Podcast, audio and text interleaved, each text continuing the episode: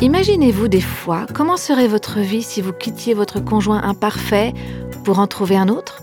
Mais vous savez, le conjoint parfait n'existe pas. On ne peut pas vivre sur Terre sans rencontrer des problèmes. Alors vous pouvez toujours rêver, faire une liste de toutes les qualités que vous aimeriez trouver chez un homme et vous dire ah si seulement j'étais pas mariée à cet homme-là. Si seulement j'étais mariée à un autre homme, un homme qui aime Dieu tellement plus. Oh, qu'est-ce que j'aimerais être mariée à un homme comme David. Bien sûr, il n'y a aucune situation, aucune circonstance de la vie qui est sans problème. On ne peut pas vivre sur Terre sans rencontrer des problèmes. Alors oui, la vie est dure, mais notre Dieu est bon. Bienvenue dans le podcast de Réveille nos cœurs.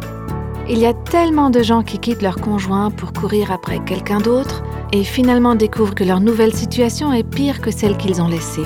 Ce qu'ils pensaient alors être la réalisation d'un conte de fées les précipite dans une véritable crise. L'enseignement d'aujourd'hui vient de l'histoire biblique d'Abigail. Il fait partie de la série qui s'appelle Abigail, comment vivre avec les gens difficiles.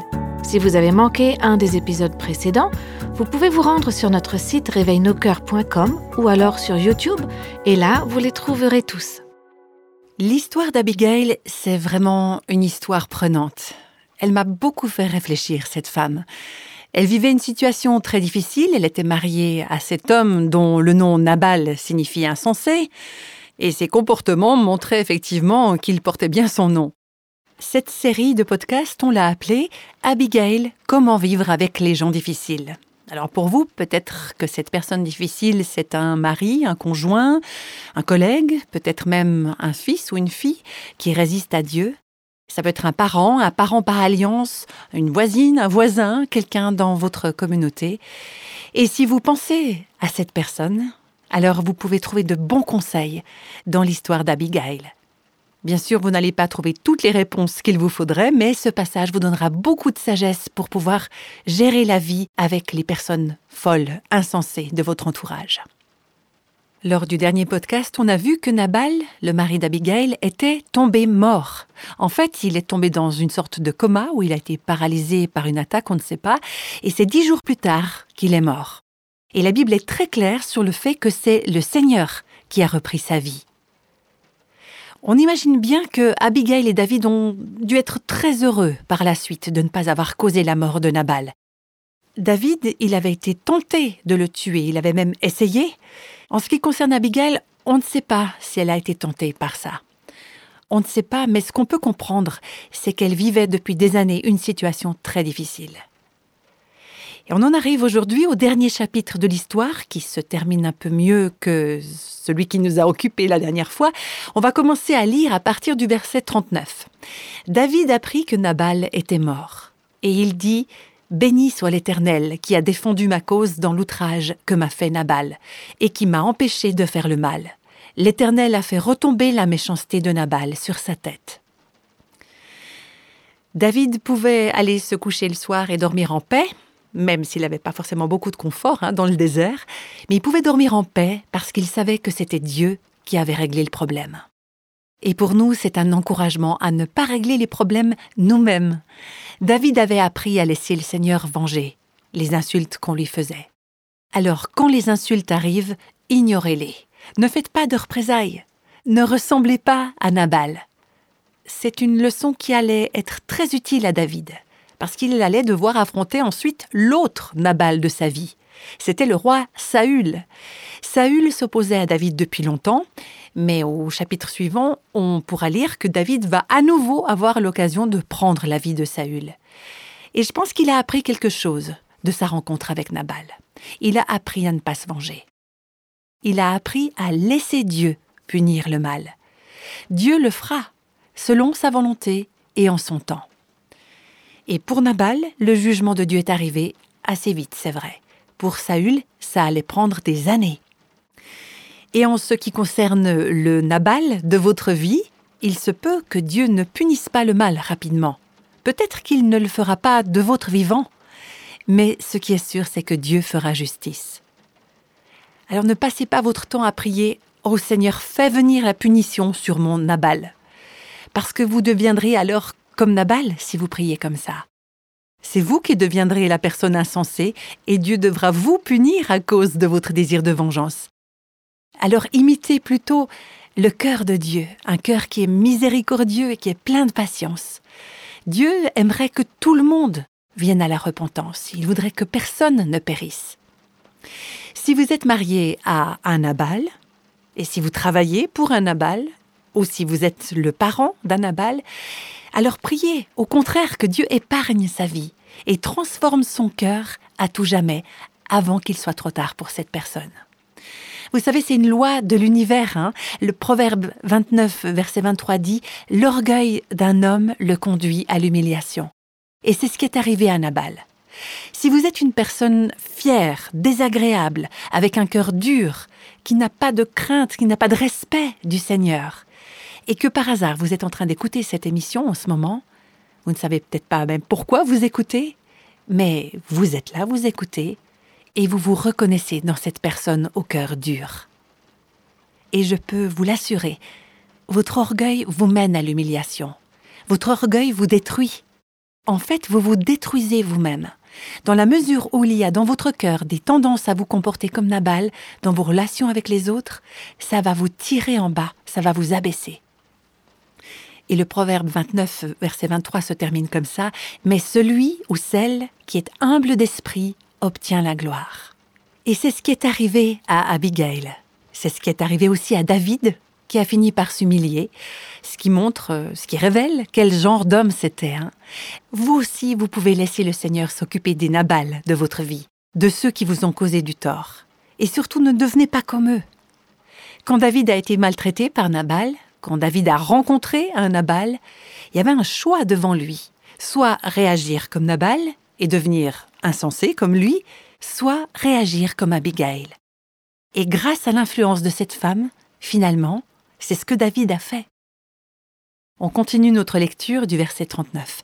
David envoya proposer à Abigail de devenir sa femme. Les serviteurs de David arrivèrent chez Abigail à Carmel et lui parlèrent ainsi. David nous a envoyés vers toi afin de te prendre pour sa femme.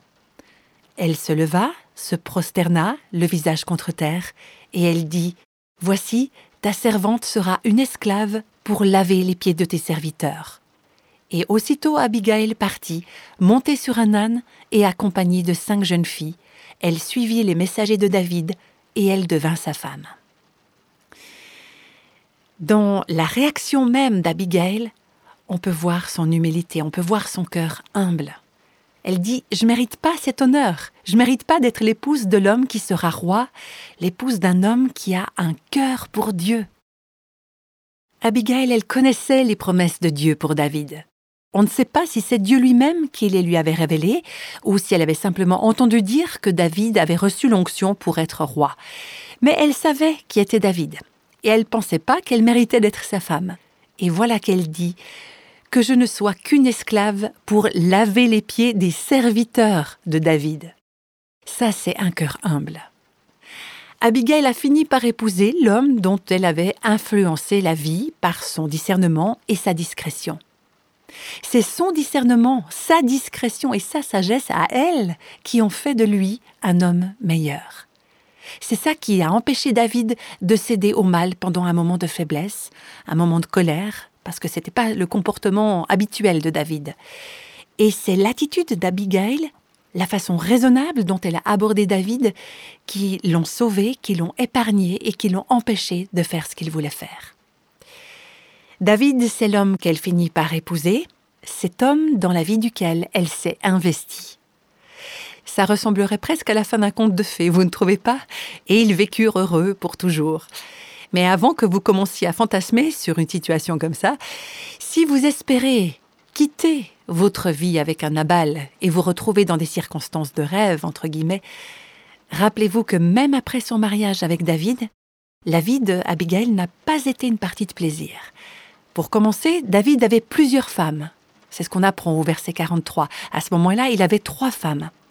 Et puis, pendant des années, on ne sait pas combien de temps, Abigail a dû le suivre, lui et son armée de 600 hommes, alors qu'ils étaient tous fugitifs et qu'ils erraient dans le désert. On peut dire que cette femme n'en avait pas fini avec la souffrance dans sa vie. Je suis en train de vous dire que quelle que soit la période de votre vie, en fait, la vie est dure, la vie n'est pas facile. On ne peut pas vivre sur Terre sans rencontrer des problèmes. Alors vous pouvez toujours rêver, faire une liste de toutes les qualités que vous aimeriez trouver chez un homme et vous dire ah si seulement j'étais pas mariée à cet homme-là. Si seulement j'étais mariée à un autre homme, un homme qui aime Dieu tellement plus. Oh, qu'est-ce que j'aimerais être mariée à un homme comme David. Ah oui, vraiment Un homme dont l'humeur est tellement changeante, un homme qui a tendance à être déprimé, un homme qui a des histoires de femmes. Bien sûr, il n'y a aucune situation, aucune circonstance de la vie qui est sans problème. On ne peut pas vivre sur Terre sans rencontrer des problèmes. Alors oui, la vie est dure, mais notre Dieu est bon. Dieu est en train de sanctifier et de sauver cette création en souffrance. Et vous, vous en faites partie aussi. Votre vie va se terminer comme un conte de fées si vous êtes enfant de Dieu. On a cette promesse, hein, les justes vivront dans le bonheur éternel. Mais le bonheur éternel, c'est pas ici, c'est pas maintenant, et c'est pourquoi c'est important d'adopter une vision à long terme, qui ne dure pas tellement longtemps hein, si on la regarde à la lumière de l'éternité. Mais si vous êtes toujours là, encore, à vivre, à travailler ou à lutter avec un abal, ne perdez pas espoir. Tenez bon, accrochez-vous aux promesses de Dieu. Gardez les yeux fixés sur lui, regardez en avant, regardez la fin de l'histoire, et prenez conscience que, selon la volonté de Dieu et en son temps, il va punir tous les méchants. Il y aura un jugement sur tout le mal qu'ils ont fait et que Dieu vous bénisse et qu'il vous récompense de vous être réfugié en lui. Et en attendant, tant que vous n'êtes pas encore arrivé au bonheur éternel, qu'est-ce qu'il faut faire? Eh bien, attendez-vous au Seigneur. Apprenez la sagesse. Apprenez à supporter parfois la douleur et les difficultés. Alors encore une fois, je suis très claire là-dessus. Je suis pas en train de vous dire que si vous vous trouvez dans une situation où vous subissez des violences, notamment physiques, il faut que vous ayez à supporter tout ça. Non. Vous devez absolument rechercher l'aide des autorités qui ont été mises en place par Dieu hein, quand la loi de votre pays est enfreinte, quand la loi de Dieu est transgressée. Mais la plupart du temps, en fait, ce qui nous coûte, ce qui est dur à supporter, c'est tout le reste. Notre vie n'est peut-être pas forcément menacée, notre santé n'est pas en danger, c'est la situation qui est juste difficile à vivre à cause des humeurs de ceux qui nous entourent, de leur colère, de leurs insultes, de leur esprit critique, c'est ces difficultés au quotidien. Alors quoi faire? Vous êtes en train de souffrir. Alors confiez-vous au Seigneur, apprenez à être sage et laissez Dieu utiliser votre vie pour influencer les David et les Nabal de toute façon, vous ne savez pas qui va être un Nabal et qui va être un David, qui va écouter et qui va refuser d'écouter. Il y a certaines personnes, comme David, qui vont vous écouter. Dieu avait un plan pour la vie de David, et Abigail faisait partie de ce plan. Dans la vie de ces deux hommes, elle a joué le rôle d'une femme sage et consacrée à Dieu. Il y a un de ces deux hommes qui s'est repenti et l'autre pas. Et c'était pas la responsabilité d'Abigail. Sa responsabilité à elle, c'était seulement d'être la femme que Dieu voulait qu'elle soit dans la vie de ces deux hommes. Et quand on parle d'une contre-révolution par des femmes sages, selon la Bible, et des femmes qui aiment Dieu, on pense justement à des femmes qui agissent, qui pensent et qui font confiance, comme Abigail. Ce sont des femmes comme ça, avec leur esprit doux et tranquille, leur sagesse discrète et leur confiance en Dieu qui finissent par changer ce monde.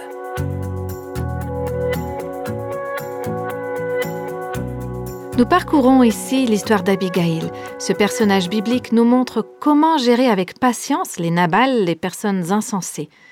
La série basée sur cette histoire s'appelle Abigail, comment vivre avec les gens difficiles. Si vous avez manqué un des précédents épisodes, vous pouvez les écouter sur YouTube ou sur notre site web réveilnoscoeurs.com. Cette série a suscité beaucoup de bonnes questions. En voici une de la part d'une auditrice qui s'appelle Karen. Vous avez dit que quand on se trouve dans un mariage difficile, on ne voudra certainement pas prier pour demander à Dieu de nous rendre justice en prenant l'avis de notre conjoint. Pourriez-vous en dire plus à ce sujet? Parce que ce qui m'intrigue, c'est qu'on trouve beaucoup d'expressions de haine dans les psaumes. Alors, comment savoir où se trouve le juste milieu? D'une part, Dieu nous invite à lui confier sincèrement ce qu'on a sur le cœur, à lui dire qu'on déteste vraiment une telle personne, par exemple. Dieu nous donne la liberté de lui exprimer tous ses sentiments en toute confidentialité. Mais d'autre part, il nous est demandé de ne pas être animé par un esprit de vengeance. Oui, c'est très intéressant. Et c'est vrai que la lecture des psaumes, notamment, nous amène à nous poser cette question, hein, tout comme Karen. Est-ce que vous connaissez certains de ces psaumes? Il y a par exemple le psaume 10, quand David parle des choses vraiment horribles que font les méchants. Voilà ce qu'il dit, car le méchant se glorifie de sa convoitise, et le ravisseur ou le profiteur, le cupide, méprise l'Éternel. Le méchant dit avec arrogance, Il n'y a pas de Dieu, il ne punit pas. David est en train de parler de toutes ces choses que font les méchants. Et puis au verset 15, il prie Dieu, brise la force du méchant, punis sa méchanceté, et qu'il disparaisse à tes yeux. Et puis au verset 6 du psaume 11, il déclare Dieu fait pleuvoir sur les méchants du charbon, du feu et du soufre, et les expose au vent brûlant, voilà la part qu'il leur réserve. Les commentateurs bibliques appellent ces psaumes les psaumes imprécatoires, parce qu'il est demandé à Dieu de frapper de son jugement ceux qui font le mal. Et on a entendu hein, la question de Karen qui demande Est-ce qu'il y a des situations où c'est juste de demander sincèrement au Seigneur de juger quelqu'un? Et on dirait que c'est ce que David a fait sous l'inspiration du Saint-Esprit. Mais le cœur de David était honnête. Et je pense qu'on doit discerner quelle est la véritable motivation de notre cœur. Pour quelle raison est-ce que je demande à Dieu de juger ceux qui font le mal? Dieu jugera ceux qui font le mal. Mais est-ce que je demande ça pour que ma vie soit moins malheureuse, pour que je puisse me retrouver dans de meilleures conditions? Est-ce que je veux juste être libérée des pressions? Est-ce que c'est ça mon véritable objectif? Ou bien est-ce que mon objectif réel, c'est que Dieu soit justifié? Que tout le monde comprenne que c'est lui le juge juste et le seul vrai Dieu et je me demande souvent à notre époque, hein, où les attentats terroristes sont monnaie courante, par exemple, comment est-ce qu'on peut prier pour ces terroristes? Il y a une partie de nous qui dit, mais pour être spirituel, il faudrait que je prie que Dieu les sauve et que Dieu les amène à la repentance. Je pense que Dieu a ce désir profond et que c'est bien de prier dans ce sens. Mais je crois aussi qu'il peut venir un moment où on prie Seigneur, montre que tu es Dieu et punis ceux qui font le mal pour ta gloire, pour que tout le monde puisse savoir que tu n'es pas un Dieu dont on peut se moquer. Si les terroristes finissent toujours par s'en sortir, on dira alors mais il est où Dieu? Les gens pourront défier Dieu comme tellement de méchants le font et dire on ne croit pas en toi, on se moque de toi, t'es rien pour nous, de toute façon tu ne juges pas la méchanceté. Mais si on aime la gloire de Dieu de tout notre cœur et qu'on veut voir Dieu justifié dans la vie de notre conjoint, dans la vie d'un terroriste, d'un enfant ou de quelqu'un qui se conduit comme un abal, quelqu'un qui est fou, qui est insensé, je pense que c'est juste de prier Seigneur, glorifie ton nom. Et même si ça signifie que tu vas juger les pécheurs qui ne veulent pas se repentir, je te demande de le faire. Mais si vous voulez dire ce genre de prière, alors c'est important de sonder votre propre cœur parce que s'il y a des domaines de notre vie qui sont touchés par des péchés dont on ne s'est pas repenti, alors ce qu'on est en train de dire, c'est Seigneur, juge-moi. Mais ce qu'on veut, c'est pas recevoir la justice de Dieu, mais c'est plutôt sa miséricorde. Et on a vraiment tous besoin de la miséricorde de Dieu. On ne voudrait souhaiter à personne d'être jugé par Dieu. Mais le livre de l'Apocalypse nous dit que, oui, tes jugements sont véritables et justes, Seigneur Dieu Tout-Puissant. Notre cœur est fait de telle sorte que si on aime la gloire de Dieu et qu'on aime sa sainteté, on devrait prier Seigneur, on aimerait que personne ne soit jugé. Mais si les pécheurs refusent de se repentir, alors on veut t'honorer comme un Dieu de justice dont les jugements sont véritables. C'est-à-dire que on aime, dans ce sens, le jugement de Dieu parce qu'on aime Dieu et sa sainteté. Et on aimerait qu'il soit glorifié dans les vies de ceux qui œuvrent contre lui et parfois ça arrive par le jugement de Dieu. Donc si vous priez le jugement de Dieu sur quelqu'un, alors faites bien attention de sonder votre propre cœur. Soyez attentif à ne pas demander à Dieu de juger quelqu'un pour un péché que vous commettez vous-même, en méritant donc aussi ce jugement, si vous me suivez bien. Donc vraiment faites attention en priant et pensez à la gloire de Dieu. Seigneur, j'aimerais que ton règne vienne dans ce monde. Donc je demande que tous ceux qui ne plient pas le genou devant toi soient amenés à la repentance, ou sinon qu'ils subissent ta fureur. Et autre chose encore, quand vous priez pour le jugement de Dieu, sachez que ce jugement peut être un moyen de correction. Il peut s'agir de conséquences qui ne vont pas jusqu'à la mort pour la personne et qui permettent à Dieu justement d'amener cette personne à la repentance. Quand Dieu exerce la discipline dans notre vie, ça nous amène à la repentance. La souffrance peut nous amener à la repentance quand cette souffrance est causée par le péché. Donc parfois on peut prier pour que le jugement de Dieu soit un moyen de correction dans la vie de quelqu'un. Mais prier pour un jugement catastrophique, définitif, comme ce qui est arrivé à Nabal, je crois qu'en général, on n'est pas dans une position pour prier comme ça. Et sur le long terme, certainement, on peut prier Seigneur, défends la justice et triomphe de ceux qui font le mal. Dieu seul sait la meilleure façon et le meilleur moment de glorifier son nom. L'important, c'est notre cœur. Oui, on peut être honnête avec Dieu. Et si vous ressentez vraiment une telle haine envers votre conjoint ou ce Nabal de votre vie, soyez honnête avec Dieu, mais ne cherchez pas à justifier votre haine. Quand vous êtes honnête avec Dieu, dans un cas comme celui-là, vous êtes en train de confesser votre péché, votre mauvaise attitude envers cette personne. Alors oui, dites à Dieu ce que vous ressentez, mais dites-le lui avec un cœur repentant. Seigneur, je vois qu'il y a de l'amertume dans mon cœur je vois que j'en veux à cette personne. J'ai désiré que tu reprennes sa vie.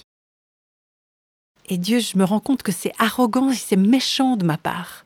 Je suis pas à ta place. J'ai pas le droit de me venger moi-même ou de souhaiter la punition de cette personne. C'est toi qui sais ce qui est juste. C'est toi le Dieu de justice. Alors donne-moi de la compassion, donne-moi de l'affection et de l'amour pour cette personne. Donne-moi le désir qu'elle se réconcilie avec toi. J'aimerais pas mettre un poids sur vous, mais vous amener à voir les choses aussi un peu autrement. Je me demande parfois combien de conjoints ou de personnes, ça c'est à vous de mettre le nom de votre Nabal, euh, dans votre vie, euh, un patron, un ami, un ex-conjoint. Combien de conjoints, je vais utiliser ce mot, y a-t-il dont Dieu pourrait transformer la vie et dont il pourrait adoucir le cœur si seulement il y avait une épouse ou un époux, quelqu'un dans leur vie qui devenait un intercesseur pour la gloire de Dieu? Et si cette personne qui prie avait plus à cœur la gloire de Dieu. Vous savez, des fois, quand quelqu'un nous a réellement fait souffrir, on n'a pas envie que cette personne se repente. On veut pas qu'elle se réconcilie avec Dieu. Et pour être franche, on aimerait qu'elle souffre parce qu'elle nous a fait souffrir, cette personne. Et c'est là qu'il faut qu'on soit honnête sur ce qu'on ressent et qu'on puisse dire Seigneur, je voulais vraiment pas que cette personne se repente. Je voulais que tu la punisses. Mais je comprends maintenant que mon attitude, c'est pas la bonne. Ta miséricorde triomphe sur mon attitude de jugement. Et maintenant, ce que je veux, c'est que ta miséricorde triomphe sur ton jugement dans la vie de cette personne. J'aimerais que cette personne t'apporte la gloire. Voilà pourquoi, quand vous priez par exemple pour votre enfant, votre compagnon ou une autre personne qui ne connaît pas, qui n'aime pas encore le Seigneur Jésus, vous pouvez demander à Dieu de révéler les véritables motivations qui sont dans votre cœur. C'est-à-dire, est-ce que vous voulez juste être libéré et soulagé de vos souffrances? Dans ce cas, peut-être que vous avez fait de ce Nabal, cette personne, une idole dans votre vie. Ou alors est-ce que vous voulez que Dieu soit honoré, Dieu mérite d'être glorifié par cette personne, par cette fille, ce fils, ce conjoint ou cet ex-compagnon qui s'est révolté contre Dieu. Dieu mérite d'être glorifié par cette personne. Alors je vous invite à prier. Seigneur, je veux que tu sois honoré. Je veux que tu sois glorifié. Quoi qu'il en coûte dans la vie de cette personne, je suis prêt ou je suis prête à m'écarter, à ne pas intervenir, à ne pas essayer de sauver cette personne des conséquences de ce que tu es en train d'accomplir dans sa vie, mais à te laisser toi faire tout ce qui est nécessaire. Il y a beaucoup d'entre vous hein, qui nous écoutez, qui êtes mère de famille, c'est difficile de prier ça en toute sincérité. Mais si vous aimez la gloire de Dieu plus que votre propre chair, un jour probablement, vous serez amené à prier comme ça.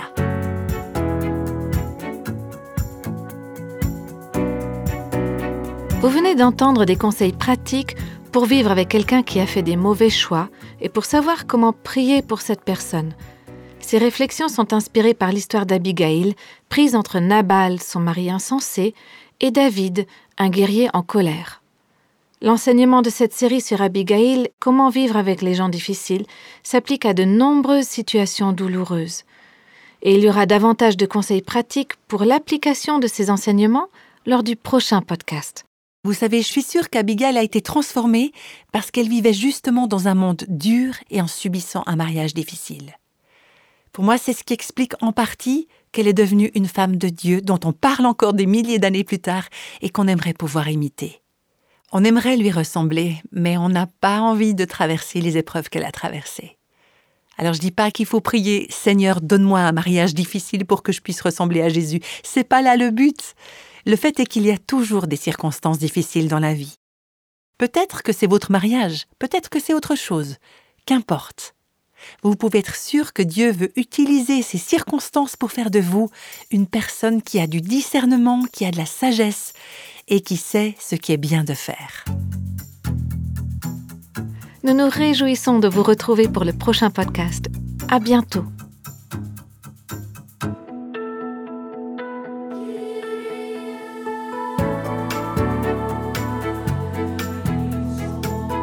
Tous les extraits de la Bible sont tirés de la version Louis II 1910. Réveille nos cœurs est le ministère francophone de Revive Our Hearts, initiative de Life Action Ministries avec Nancy DeMoss Volgemuth. Avec les voix de Christine Raymond et Jeannette Kosman.